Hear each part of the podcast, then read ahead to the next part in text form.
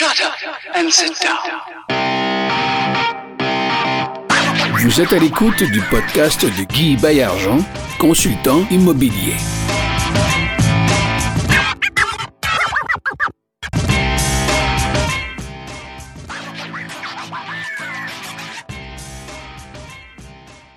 Salut tout le monde, Guy Bayargent. Ensemble, on va plus loin. Un autre épisode, une autre saison. Euh, Bientôt, euh, bientôt, on va frapper le 70, mon chiffre magique. Aujourd'hui, c'est un spécial assurance. euh, donc, j'ai choisi ce spécial-là parce qu'on se fait souvent poser des questions. Mais en assurance, on ne sait pas vraiment l'étendue de la couverture dont on bénéficie. Des fois, tu as des surprises quand tu fais des réclamations, tu le sais pas trop, ou tu le sais pas que tu le sais pas. Donc, aujourd'hui, pour répondre à toutes ces questions-là, et plus encore, ben, j'ai invité Gabriel Champoux de OVC Assurance. Gabriel est un, un- un assureur, et euh, en fait, tu vas te présenter un petit peu toi-même, mais je sais que ça fait sept ans que tu es dans le domaine, tu es un expert, puis les premiers contacts que Gabriel et moi, on a eu, en fait, euh, j'étais vraiment impressionné parce que vous vous douterez que Durant toute ma vie, j'ai parlé souvent avec euh, des gens dans le domaine d'assurance et Gabriel s'est démarqué, mais de loin. Bienvenue, Gabriel. Merci à toi, Guy. En fait, euh, juste pour rectifier, je suis courtier en assurance de dommages. Euh, principalement, je fais du commercial. Alors oui, je travaille avec les assureurs. Souvent, c'est la première chose que les gens m'ont- m'ont confondre. C'est-tu l'assureur? Est-ce que c'est le courtier? Euh, effectivement. Alors, je suis OVC Assurance depuis maintenant sept ans. J'apprécie ton invitation. Très content de pouvoir faire partie de ton podcast. Ben absolument. Donc, on va y aller aujourd'hui. On va découper notre segment en trois. Et le premier segment, ça va être c'est quoi le rôle du courtier et les besoins d'assurance? Ensuite de ça, on va parler de comment les assureurs calculent votre prime. Et euh, on va finir avec un Q&A, donc questions-réponses qu'on- que j'ai reçues euh, récemment, là, savoir euh, quand j'ai fait des petits sondages. Donc, euh, sans plus tarder, Gabriel, pourrais-tu me définir un peu euh, c'est quoi le rôle d'un courtier en rapport avec euh, euh, l'investissement immobilier? Bon, le rôle du courtier, c'est sûr que c'est important. Un courtier dans l'immobilier ou dans n'importe quelle entreprise, je vais parler principalement de commercial aujourd'hui, euh, ça va être d'accompagner le client pour les besoins qu'il a. Fait que ce que je veux dire par là, c'est que le client a un besoin. Il veut assurer un immeuble, il a un projet. Le courtier va être la personne qui va avoir accès au marché d'assurance, qui va lui permettre d'avoir la couverture pour son projet. Alors, c'est vraiment ce qui, ce qui est important à retenir, c'est que un courtier, ça travaille pour le client. Ça travaille pas pour l'assureur. Oui, c'est important que l'assureur ait la bonne information puis que le courtier soit transparent des deux côtés, mais Oui. au final, le courtier veut aider son client à réaliser son projet parce que souvent, il va avoir une exigence. Alors, soit il va avoir besoin, pardonne-moi, d'une preuve d'assurance Oui. ou de quelque chose Exactement. qui a rapport avec l'assurance, puis aussi pour protéger ses avoirs puis qu'est-ce qui lui appartient. Puis vous êtes, euh, j'imagine, habitué à travailler rapidement parce que des fois, c'est un peu la dernière chose sur la checklist des gens. Ils appellent la veille. On exact. l'assurance pour demain matin. ça, c'est euh, typiquement des choses qui arrivent souvent. Oui, hein. Euh, tu sais, dans le fond, je dirais que qu'est-ce qui peut être un bon allié pour un investisseur quand tu es un courtier puis qu'il y a des investisseurs immobiliers, par exemple, qui vont faire affaire avec toi, euh, c'est sûr que tu veux être la personne qui est rapide, qui connaît ton marché, euh, Oui. qui va livrer la marchandise rapidement. Oui, c'est pas l'idéal d'arriver à la dernière minute, mais en même temps, je veux dire, Ça fait partie. ça fait partie de la game, comme on pourrait le dire. Et voilà. Euh, bon, il y a un terme en assurance, un terme que l'on peut lire de temps à autre lorsqu'on commence à s'intéresser à l'assurance ou encore une lettre qu'on va recevoir ou quoi que ce soit, une publicité que l'on va lire, c'est le- les IARD, les quatre lettres IARD. Euh, juste nous définir. euh, sais le, I, ça doit être incendie. Ouais, exactement. En fait, euh, l'acronyme IARD, euh, ça semble être super compliqué, mais c'est simple, c'est incendie, accident, risque divers. Euh, en fait, pour garder ça simple, c'est la même chose que à quoi se rapporte l'assurance de dommages. En fait, c'est que ça va couvrir, en fait, l'incendie, les accidents, les risques divers mentionnés au contrat. OK, c'est pas une autre, euh, c'est pas quelque chose de différent de l'assurance quoi que ça, c'est vraiment juste une bonne façon de d'en faire un acronyme, c'est synonyme C'est de ça. ce qui va être couvert. Et peut-être aussi de le distinguer de l'assurance de personnes, la vie invalidité. Tu sais, ça, c'est les deux grandes familles d'assurance. Ouais, souvent, souvent euh, c'est bien que tu en parles. Souvent, les gens, ils pensent que tu es en assurance, tu vends tous les types d'assurance. Ah. Pas du tout. C'est des disciplines qui sont complètement distinctes. Absolument. Euh, l'assurance de dommages, c'est une chose. L'assurance de personnes, c'en est complètement une autre. Alors, effectivement, ouais. Effectivement. Et euh, en général, euh, on a besoin d'une assurance lorsqu'on a un créancier hypothécaire hein, dans la plupart des cas. Donc, euh, à ta connaissance, que tu pourrais peut-être nous brosser un petit tableau de c'est quel genre, quel type d'assurance, de couverture est-ce qu'un créancier hypothécaire, banque ou caisse populaire des jardins, quoi que ce soit, va exiger comme couverture d'assurance à un emprunteur? Certainement. En général, puis je dirais, il y a beaucoup de, de différences. hein. On peut voir des créanciers qui vont demander certaines choses, d'autres qui vont demander complètement une version différente. En en général, ce que les assureurs vont demander, c'est une formule étendue qui va avoir le bâtiment, les loyers, alors les revenus, exemple de propriété dans le cas d'un Oui. d'un bâtiment à revenus. Ah, pour les pertes locatives. Exactement. Euh, et on va avoir le tremblement de terre, l'inondation. OK. Alors ça, c'est vraiment, euh, je, je parle pas de la responsabilité civile, mais ça va venir dans le contrat, mais ça, c'est vraiment ce que la plupart des créanciers vont demander. Par contre, c'est sûr qu'il y a d'autres types de créanciers qui peuvent être, exemple, un prêteur privé. Il peut avoir des prêteurs qui sont plus spécialisés. Euh, sans nommer de nom, j'ai déjà vu dans des dossiers des, assu- des, des créanciers, pardonne-moi, qui vont demander que le créancier soit rajouté en assuré additionnel sur la police d'assurance pour les protéger s'il y avait une poursuite. Il va aussi des fois avoir des clauses de 30 jours, des préavis. Ils vont demander est-ce que s'il y a une modification de police, une modification dans le contrat, Oui. que eux s'en soient avisés euh, dans un délai raisonnable? Vas-y. Non, non, euh, mais c'est ben, vraiment intéressant euh, ouais, parce que je fais, le lien, je fais le lien avec autre chose, Gabriel. Je fais le lien avec l'avis d'adresse que le créancier va publier au, au, euh, au registre foncier, en fait. Un avis d'adresse, c'est ben, à chaque fois qu'il va y avoir un mouvement, une hypothèque légale ou quoi que ce soit qui va être publié par rapport au titre, le créancier qui a publié un avis d'adresse, lui, va recevoir copie Ouais. de. Comme ça, il va le savoir. Exactement. Il va pouvoir sauver l'immeuble des créanciers, quoi que ce soit. Ben oui. Donc, euh, ces conditions-là sont super intéressantes. Puis, avis aux prêteurs privés, je suis persuadé qu'il y a des prêteurs privés qui nous écoutent qui n'ont pas pensé à exiger ça. Certainement, j'ai vu. Pas de nom, mais je connais un gars. Écoute, euh, je veux dire, on en va de toutes les sortes, Oui. mais en même temps, euh, je veux dire, je parle d'une façon qui est générale ici. Euh, tous les créanciers ont le petit quelque chose qu'ils vont chercher à avoir. On voit souvent des clauses de non-reconstruction, euh, des euh, refus à la Oui. subrogation. Oui. Ça va dépendre vraiment du type de prêteur, l'ampleur du projet, c'est c'est quel type de projet aussi. Euh, ça peut être intéressant de parler avec son courtier, son créancier, essayer de comprendre. Puis c'est pour ça que souvent les courtiers rentrent en jeu dans des transactions immobilières. C'est que c'est quelque chose que si ton courtier n'est pas au courant que tu as besoin de ça, ça pourrait mener à un délai. Tu envoies la preuve d'assurance au notaire, Oui. ça fonctionne pas, le créancier le rejette, là, on crée des délais. Je pense qu'on vit dans un monde où que les choses vont assez vite. Oui. C'est important. On, veut arriver prêt à pouvoir prendre action dans notre dossier. Alors, c'est quelque chose que ça vaut la peine d'en parler avec votre courtier, je crois. Absolument. C'est pas pour rien. Écoute, euh, je t'ai invité aujourd'hui. Tu sais, mon podcast, là, on va le rappeler. Ensemble, on va plus loin. Donc, le courtier en assurance de dommages, fait partie de notre équipe. Il est une composante essentielle à l'équipe pour que la roue tourne bien comme Certainement. Puis que ça que le on n'entende pas de on n'entende pas de bruit dans l'engrenage. Ah non, exactement. Puis, fais écoute, partie de l'é- l'équation. Ben oui, je, je veux dire, je pense que n'importe quelle entreprise Ouais. ou n'importe quelle équipe qui veut se rendre loin dans la vie doit s'entourer des meilleurs. Euh, c'est quelque chose que, tant mieux si euh, les gens qui nous écoutent peuvent le comprendre. Le courtier travaille pour le, le client, comme j'expliquais en début. Alors, c'est important de s'entourer des gens qui vont être disponibles, rapides, qui vont être capables de comprendre les marchés, comprendre la transaction. C'est comme on a tout un, un bon notaire, un bon courtier hypothécaire, un bon courtier d'assurance. On va avoir des gens qui vont être là pour Oui. nous conseiller, pour avoir une équipe de All-Stars, si je Bon, ben, c'est encore un autre point sur lequel je veux faire du pouce. Des fois, tu as des courtiers, mais qui sont des planteurs de pancartes, excuse le terme. Parce qu'ils savent pas vraiment ce qu'ils font, mais ils ont une belle gueule, sont capables d'aller chercher des mandats et tout ça. Puis tu as les collaborateurs ou tu as même des courtiers inscripteurs, là, je fais pas de distinction entre les deux, qui sont vraiment des professionnels de l'immobilier qui savent ce qu'ils font, qui savent de quoi ils parlent, qui sont de bons conseils, etc., etc. Donc, dans tous les domaines, parce que tu as énuméré certains joueurs, puis j'ai aimé que tu as terminé ta phrase en disant All-Star. Donc, tu vas aller chercher ton équipe de rêve et pour aller chercher cette équipe de rêve-là, on s'entoure des meilleurs.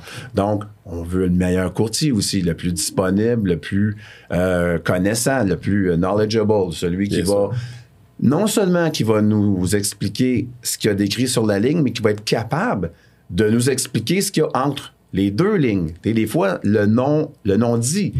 Ouais. Ah, ça, ça mange quoi en hiver, cette affaire-là? Et c'est quoi le petit truc, la petite astuce que tu peux faire pour ton client qui va être bénéfique à ton client, puis à quelque part, qui, qui va être le plus que tu vas, tu sais, quand ordinaire, extraordinaire, donc c'est d'aller le extra mile, Ouais. que tu peux faire le extra mile. tu sais. fait, tu m'as euh, l'air bien conscient de ça, toi. Si, euh, si tu me permets, il y, a- il y a quelque chose que tu as dit qui, qui, justement que j'aimerais ajouter. C'est, euh, je dis ça à mes clients, je dis le but, c'est que sans que vous deveniez expert, vous allez comprendre ce qui se passe. Ça faisait référence Oui. à ce que tu disais, qu'est-ce qu'il y a entre les lignes. Entre les lignes. Euh, dans le fond, le but, c'est pas que euh, monsieur le client devienne l'expert de l'assurance, parce que sinon, le client gérerait lui-même ses assurances. Voilà. Moi, je suis là pour faire un petit peu un, ce qu'on dit, un, un mécanisme d'accélérateur. En fait, je vais comprendre les besoins du client, les isoler, rapidement pouvoir lui résumer dans un langage qu'il va comprendre, Oui. pouvoir lever les, les flags importants de ça ici, important, important. Puis par la suite, on, on va prendre une décision.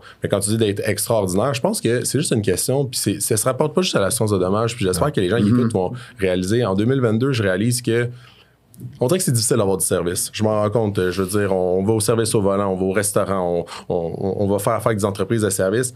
Je pense qu'il faut aimer ce qu'on fait. Puis je pense aussi qu'il faut le faire comme si c'était pour nous-mêmes. Moi, je traite mes dossiers comme si je faisais partie entière de l'entreprise de mon client. Je veux être sûr que ce qu'il y a de mieux. Puis quand on, on parlait d'être dans l'équipe de All-Star du client, Oui. c'est exactement ça. C'est que moi, je veux que le client ait tout ce qu'il avait de besoin pouvoir lui lever les bons flags, pouvoir ensemble prendre une décision éclairée, puis qu'à la fin, quand on a terminé, ils se disent Parfait, j'ai bien compris le.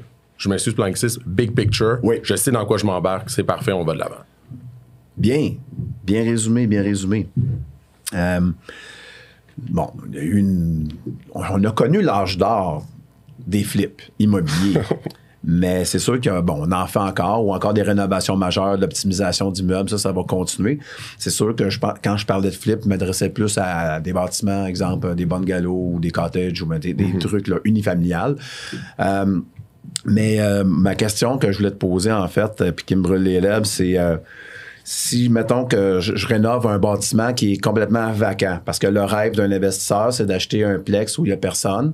Comme ça, ça évite le cash for keys, ça évite la rénoviction, parce que, regarde, ça se fait plus vraiment. Euh, c'est quoi le type de couverture que l'assureur va exiger, pardon, Ben, en fait, euh, ou brûle-toi que pas. va plutôt offrir? J'allais dire brûle-toi pas les lèvres parce que je vais te le dire à On va l'instant. renverser ma question. Donc, ma question. L'exigence qu'il va demander. Ouais, quelle est l'exigence qu'il va demander versus de quoi est-ce que moi j'ai besoin pour dormir en paix C'est sûr quand que- j'étais un flipper? Bon, je vais donner en fait euh, deux versions. C'est pas simple. Idéalement, là, Oui. une police d'assurance chantier, ça va être ce que principalement est l'idéal sur papier. OK. Parce que la police chantier va couvrir de façon étendue ce qui va être fait. Mm-hmm. Est-ce que tous les dossiers se qualifient en police chantier? Peuvent être acceptés en police chantier? Non. Non. Certains assureurs vont vouloir, d'autres non. Il y en a qui vont avoir des critères spécifiques. La police chantier va être capable de couvrir de façon étendue, comme je dis, versus la police, exemple, bâtiment vacant avec rénovation, va couvrir en risque vraiment spécifique, risque désigné qu'on va dire, nous, dans notre langage. Ça veut dire qu'elle va couvrir Ouais. vraiment d'une façon très minime. On va souvent appeler ça une assurance feu. Ouais. Tout ce qui n'est pas indiqué dans la couverture est exclu. En fait, c'est ça, c'est que ça va être tout ce qui n'est pas indiqué va être tombé automatiquement exclu, mais souvent aussi il va y avoir des restrictions au niveau des dommages d'eau. Euh, il peut, si on n'a pas certains avenants, on n'aura pas la couverture. Bon, ceci étant dit, Ouais. la police chantier, Oui. c'est pas tous les assureurs qui la font. La police chantier, ça prend, comme j'expliquais, des vraiment, il faut qu'on rentre dans certains critères pour l'avoir. Exemple, moi j'achète un bâtiment, je veux en faire une extension. Alors, Oui. automatiquement, c'est un projet d'envergure, le bâtiment va être vide, moi j'arrive, je suis prêt, on, on a vraiment, le, le projet est bien établi. À ce moment-là, c'est sûr que d'aller avec une police chantier, ça va être l'idéal parce qu'on va couvrir vraiment mieux le projet que si on va juste en bâtiment pour le feu, exemple, une formule qui va être juste un bâtiment vacant avec rénovation. D'accord. Euh, il faudrait, les gens qui ont des bâtiments vacants avec rénovation, exemple en formule désignée, ça veut pas dire que c'est pas bon. Ça veut juste dire doubler votre vigilance. Assurez-vous que vraiment les choses sont bien faites, double vérifier qu'il n'y a pas de, de danger ou quoi que ce soit, euh, parce que vous comprendrez que c'est pas le même prix non plus, évidemment. Il peut y avoir, un- on va retrouver une police qui couvre plus versus une police qui couvre moins. Pas besoin de vous, de vous le montrer qu'il y a sûrement une divergence aussi dans la prime. Oui, c'est ça. Dans la prime et dans la couverture. Donc, tu Exact. sais, si c'est trop beau pour être vrai, là, il doit y avoir quelque chose là-dedans qui est, qui est pas inclus. Là. Évidemment, c'est bien Euh, ça. Puis aussi, bien souvent, c'est petit peu comme euh, tracer un parallèle avec l'assurance invalidité ou l'assurance vie, tu sais. Ou est-ce que euh, il y a des assureurs, en fait, pour certains types d'assurance, j'ai pas de questionnaire de départ, puis que l'underwriting ou l'évaluation du risque va être faite lorsque je réclame ou, lorsque ma succession réclame en assurance vie. Euh, ça me fait penser que euh, les gens, bien souvent, ils savent, on le disait tantôt, ils ont une double ignorance. Ils ne savent pas qu'ils l'ignorent. Donc, si je demande euh, une assurance euh, chantier, ben, il faut que je sache quelles sont mes obligations par rapport à mon chantier. Il faut, que- faut que je sois conscient de ça. Il y a peut-être des. Est-ce que, est-ce que, exemple, euh, est-ce que je peux laisser l'immeuble euh, deux semaines sans y aller? Est-ce qu'il faut que je ferme euh, le. J'ai-tu le droit de.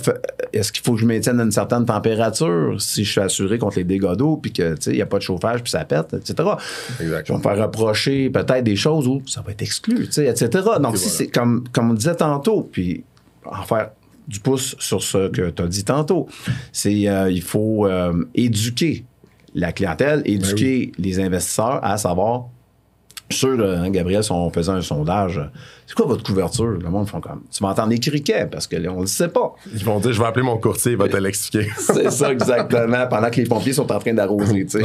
c'est ça. Mais dans ce que tu disais, en fait, sais, je dirais que euh, c'est un peu aussi ça qui est important. Ouais. Euh, je dis souvent aux gens, c'est important de faire confiance à ton courtier, euh, surtout quand tu as trouvé le bon, celui qui te convient dans ton équipe qu'on parlait depuis tout à l'heure. Parce que cette personne-là va être capable de te lever un peu les, les, les flags. Comme j'expliquais, oui, on doit avoir une présence sur les lieux à toutes les 72 heures, 48 heures. On doit avoir, par exemple, fermer l'eau, fermer euh, telle composante dans le bâtiment. Oui. Euh, on va vouloir, exemple, que le client se conforme à. tu sais, j'ai des fois des gros bâtiments où est-ce que s- il faut qu'il y ait un système d'alarme, même pendant, exemple, euh, tout, tout le lever de projet au complet. OK. D'autres, qui- on va demander un gardien, on va demander des Oui. clôtures autour Oui, pour et voilà. sécuriser les lieux. Alors, Et voilà. je dirais que chaque projet est différent. C'était ça ma question. Alors, c'est important que le courtier véhicule cette information-là au client pour l'aider, lui, à respecter ses enjeux, pour éviter la zone grise dans un cas de réclamation, où est-ce que là, l'assureur se gratte la tête, dit tu n'étais pas au courant de ci, le client répond non, je n'étais pas au courant de ça, et là, le courtier entre les deux est comme euh, ben écoute. Sur qui on, on va, on va attaquer le plus solvable. Alors, on veut que ce soit le plus transparent, que les gens soient le plus au Absolument. courant. Donc, il y a un travail au-delà de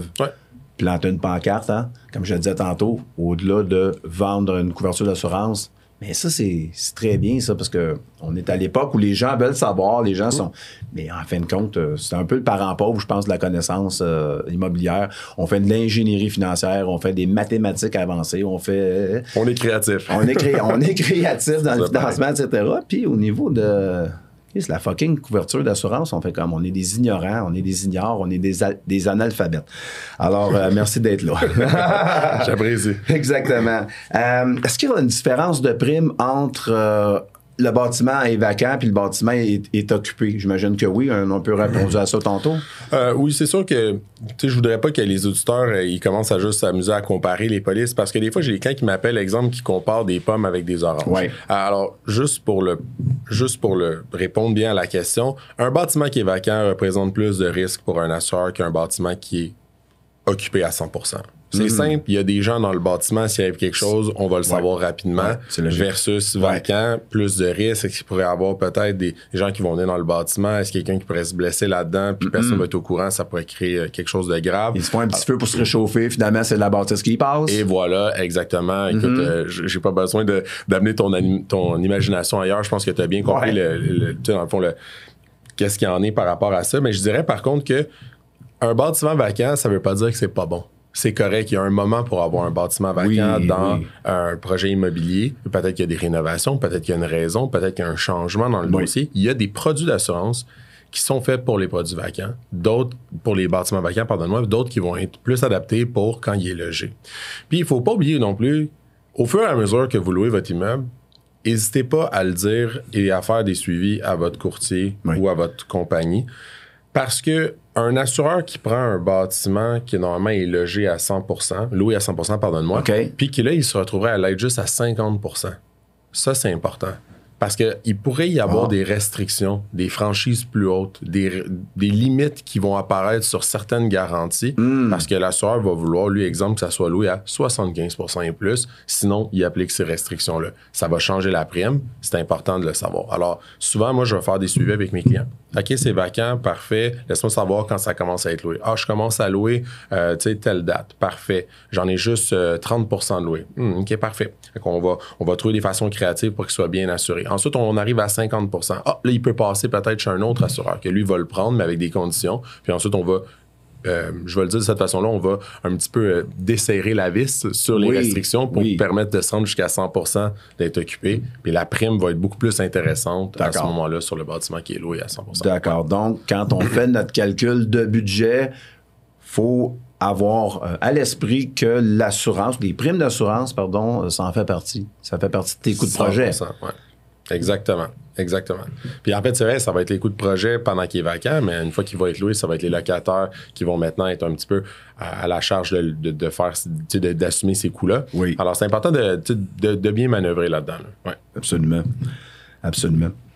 Euh, Il y a une obligation, il y a un terme, en fait, un concept en assurance euh, de dommages qui est. euh, puis ça- c'est tiré du Code civil, en fait.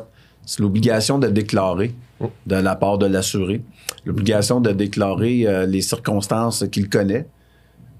Peut-être même les circonstances qu'il ne connaît pas vraiment. Bon. Euh, c'est une. euh, on sait, bon, il y a eu de la jurisprudence mur à mur. euh, Il y a même des décisions de la Cour suprême. On ne va pas entrer là-dedans ce matin. On va essayer de résumer ça simple. L'obligation de déclarer, retenez ça, là, que c'est vous qui, a- qui avez ça sur vos épaules, vous, les assurés. Ça marche un petit peu comment, là, Gabriel? là? Tu, tu Je peux nous expliquer ça en quelques mots? L'obligation de déclarer. Écoutez, je veux dire, je pense que n'importe qui qui est bien intentionné va comprendre Ouais. ce que je vais dire. On est dans l'obligation de déclarer tout ce qui pourrait être quelque chose qui pourrait changer la souscription du risque. Par exemple, une circonstance aggravante, Et un fait aggravant. ou- Tout ce qui est une information sensible. Oui. Je veux pas. euh, mon but, c'est pas d'endormir l'auditoire, parce que l'assurance de dommage, c'est souvent quelque chose que les gens disent Ah, c'est compliqué, je comprends pas trop. Ben, Je vais garder ça simple. Le courtier pose des questions. Ou, exemple, la, la compagnie d'assurance pose des questions. Oui. On répond aux questions. S'ils n'ont pas posé la question, est-ce que ça fait nous quelqu'un qui ne pourrait pas leur donner l'information? Nah, je me risquerais pas à ce jeu-là. Je vais Parce- vous expliquer pourquoi. Encore une fois, vas-y. Non, j'allais dire parce que tout est vraiment pour résumer ça le plus simple possible. Si l'assureur l'avait su, est-ce qu'il aurait pris ce risque-là? Et juste cette phrase-là Oui. répond à toute la question. Je voudrais pas me retrouver dans une situation où ce que, il arrive un sinistre, l'assureur découvre une information que je n'ai pas déclarée et que là, l'assureur m'en tienne rigueur en me disant Ah, avoir su, j'aurais pas pris ce risque-là. Alors, je vais fermer la police comme si elle, elle avait jamais existé, qu'on appelle un AB initio, en fait, qui fait qu'elle a jamais été mise en vigueur. Ouais, ça, ça fait Euh, on rembourse le client de ce qu'il a payé, puis merci, bonsoir, bonne journée. On remet les parties en état. ça, le risque. Voici tes primes. Le contrat n'a- n'est n'est réputé n'avoir jamais est sans existé, effet, en comme on fait. dit. Exactement, ouais. Ouais. Et la réticence aussi, réticence, c'est omettre de dire, de dire quelque chose qui pourrait avoir un impact Ben oui. sur non seulement euh, la décision de l'assureur de l'accepter, ou- mais aussi sur le taux de prime. Ben oui, ça se peut qu'il aurait accepté quand même le risque, mais il n'aurait pas chargé si peu cher. Il aurait chargé Exactement. plus cher. Ouais. Fait que là, il va peut-être avoir un, un savant calcul qui pourrait être fait aussi par l'assureur qui dit Bon, OK, je vais prendre quand même votre réclamation, mais on va y appliquer peut-être une petite formule magique, puis en bout de ligne. On euh, veut que ça soit le plus simple s'il y avait un cas de réclamation. Ouais, on veut ça, bien ouais. euh, représenter nos clients. Euh, je veux dire, j'ai vu toutes sortes de clients dans ma vie, puis je veux dire, il n'y a, pas de- y a, y a pas de dossier qui, qui ne fonctionnera pas ou qui va fonctionner. Il n'y a Mm-hmm. pas de Ah, parce que je vais rajouter ça ou je vais donner cette information-là, ils ne prendront plus. Peut-être que lui, il ne le prendra plus, mais ça veut dire qu'un autre va ouvrir la porte maintenant que lui va pouvoir le prendre. Alors, c'est important d'être transparent. Vous allez voir, Ouais. je vais souvent redire les mots transparent. Transparent. C'est important. Il faut être transparent. Notre obligation de déclarer, on déclare les informations qu'on sait, puis on- l'assurance, c'est pas un jeu. Ben justement, j'allais dire, faut pas jouer au plus fin. Non. Parce qu'on se fait rattraper dans le détour. Ça, c'est bien. Euh, là, c'est une industrie milliardaire, l'assurance. c'est vraiment. Non, mais il y a des milliards qui s'échangent euh, en primes, en réclamations, etc. On n'a qu'à penser au phénomène météorologique. On pourra y revenir un petit peu tantôt. Euh, lorsque je paie une prime, à l'assureur. Mm-hmm. Est-ce que tu sais un petit peu qu'est-ce que l'assureur fait avec ça? Où est-ce qu'il place cet argent-là? Ou est-ce qu'il y a des. Est-ce qu'il y a des. un encadrement, l'assureur? Peux-tu Peux-tu prêter ça euh, sur la rue? Non, c'est une Non, non, non. Mais, où où est-ce qu'elle va notre argent, là? euh, bon, euh, c'est sûr que en je- attendant qu'on réclame peut-être un jour. Bon, alors, évidemment, je, je comprends bien ta question. C'est une bonne question. Euh, en fait, euh, je voudrais pas euh, parler pour tous les compagnies d'assurance. Mm-hmm. Par exemple, je voudrais pas non plus. Sais, dans le fond, je vais vous donner une information qui, Non, on va qui- mettre- qui on semble va- être générale. Un bémol là-dessus, là, juste pour- Très simple. Un éclaircissement. Ouais. L'assurance, c'est régi par des autorités de marché financier, par, euh, ça, ça a une structure. C'est pas, euh, c'est pas comme on disait, comme un jeu, là, que les assureurs font n'importe quoi avec notre argent, là. Ça ferait pas de sens. Il y a un équilibre là-dedans, puis il y a une stabilité. Oui. Ce qui est important de savoir, c'est que l'assureur, c'est sûr que lui, il y a des dépenses. Alors, il y a des, il va y avoir des dépenses courantes qu'il doit assumer. Alors, de ce que je comprends, de ce que j'ai, j'ai pu voir dans le fond dans ma carrière jusqu'à ici, c'est que l'assureur va se garder une certaine partie pour être capable d'assumer ses dépenses courantes et le reste de l'argent va pouvoir le placer. Le but va être d'être rentable, d'être Oui. capable d'aller justement peut-être le moins possible de payer de réclamations. Pas dans le sens que l'assureur ne veut pas payer les clients, dans le sens de éviter au maximum d'avoir des réclamations, de prendre les bons dossiers pour finalement à la fin de l'année être comme n'importe quelle entreprise rentable puis avoir exact. été chercher de la rentabilité. Et voilà. Exact. Donc, beaucoup, beaucoup d'assureurs, on va exclure des jardins, mais beaucoup, beaucoup de compagnies d'assurance sont régies par euh, les lois fédérales. Puis tu as, disons, un organisme, là, euh, l'acronyme anglais, c'est OSFI, OSFI. Puis eux, en fait, ils sont, ils sont les garants, c'est le chien de garde de qu'est-ce que les assureurs peuvent faire avec l'argent des primes. Un exemple, tu peux en placer un pourcentage X en titre boursier. Tu peux en placer un pourcentage Y dans des fonds euh, qui appellent SEG Funds, donc des fonds distincts, ainsi de suite, ainsi de suite, pour justement assurer une stabilité, pour que le public soit rassuré, pour qu'on n'arrive pas avec une situation un jour qui fait comme, ben là, on fait une réclamation, moi, désolé, euh, on aimerait bien vous payer, mais on n'a plus l'argent, tu sais. Fait qu'on on vit dans un, dans une, euh, le Canada est réputé au, au point de vue euh, bancaire euh, et financier comme une des euh, un des pays les plus stables au monde au niveau de ses institutions hein, bancaires et, euh, et d'assurance. Euh, donc, euh, on, peut se, on peut être rassuré là-dessus. On n'a pas eu beaucoup de faillites dans l'histoire, mais il y en a une qui a été célèbre, la faillite de, ça s'appelait les coopérants au Québec. Peut-être que tu n'as pas connu ça. Moi, j'ai connu ça. D'illustre mémoire, c'était une affaire qui était qui était en fait euh, une espèce de conglomérat qui est parti d'une compagnie, puis en bout de ligne, il y avait 124 compagnies là, qui étaient chapeautées par un, un holding en haut, puis à un moment donné, ça a fait paf, ça l'a, ça l'a éclaté, puis il y avait même leur immeuble à Montréal. Wow. L'immeuble est resté avec le dôme, tout illuminé, etc., etc. Mais pour dire que ça, c'est vraiment l'exception parmi, euh, parmi toutes les règles. Pour la petite histoire, parce que je suis un amateur d'histoire, je vous l'envoie comme ça, celle-là. ça fait Elle est ça. gratuite. Euh, bon, l'assureur, hein, on, on dit à la blague, euh, on n'assure pas une maison qui est en train de brûler. Donc, on assure, on assure un risque. Et le risque, c'est quoi? Il, il est calculé c'est par des actuaires, je pense. Hein? C'est sûr qu'ils Ah. font les savants calculs. Là. Ben oui, c'est sûr et certain que deux choses. Euh, Quand nous, on dit dans le quand nous, on dit dans notre jargon à nous du quotidien, ah, j'ai, j'ai pris ce risque-là, ou ah, je vais prendre ce risque-là. Euh, on n'est pas en train de dire qu'on prend des risques. Ce qu'on essaie de se dire en nous, c'est OK, c'est beau, je vais prendre le dossier. OK. C'est beau, je vais assurer ce bâtiment-là. Ah ah. OK, parfait, je vais assurer cette entreprise-là. C'est, tout. Au niveau maintenant du risque, quand les assureurs, eux, vont avoir des équipes d'actuaires pour aller être capables de mesurer Ouais. le risque qu'ils vont prendre. Oui. Euh, ben c'est sûr et certain qu'à ce moment-là, chaque, chaque assureur a un appétit différent. Chaque assureur cherche des risques différents. Est-ce qu'il y a des assureurs, en fait, qui vont plus chercher les risques en civil, d'autres en bien, d'autres qui vont être dans des assurances qui sont spécialisées? Oui. À ce moment-là, ça, c'est la liberté de l'assureur. Je dirais que euh, il y a toujours des risques. Il y a des risques Oui. qu'on contrôle pas, catastrophes naturelles. C'est sûr que ça, ça peut euh, être quelque chose qu'on peut pas prévoir. Par contre, on peut essayer de minimiser dans les risques que Oui. les assureurs prennent dans leur appétit Oui.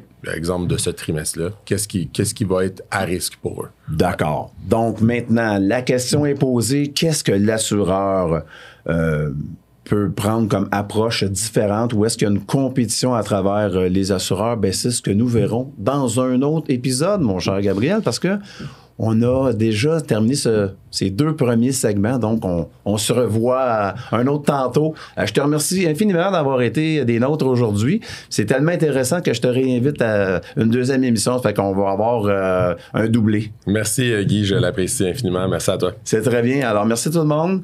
Donc, euh, Gabriel Champoux de OVC Assurance, euh, cabinet de services financiers, est avec nous aujourd'hui pour vous parler d'assurance, bien entendu. Alors, si vous avez aimé partager, donc Guy Baillargeon, euh, c'est Ensemble, on va plus loin sur euh, Spotify, SoundCloud, iTunes, Balado et j'en oublie. Alors, euh, merci tout le monde d'avoir été à l'écoute. Puis à bientôt pour un autre Ensemble, on va plus loin. Salut. Merci encore. Merci. Shut up and sit down. Vous êtes à l'écoute du podcast de Guy Baillargeon, consultant immobilier.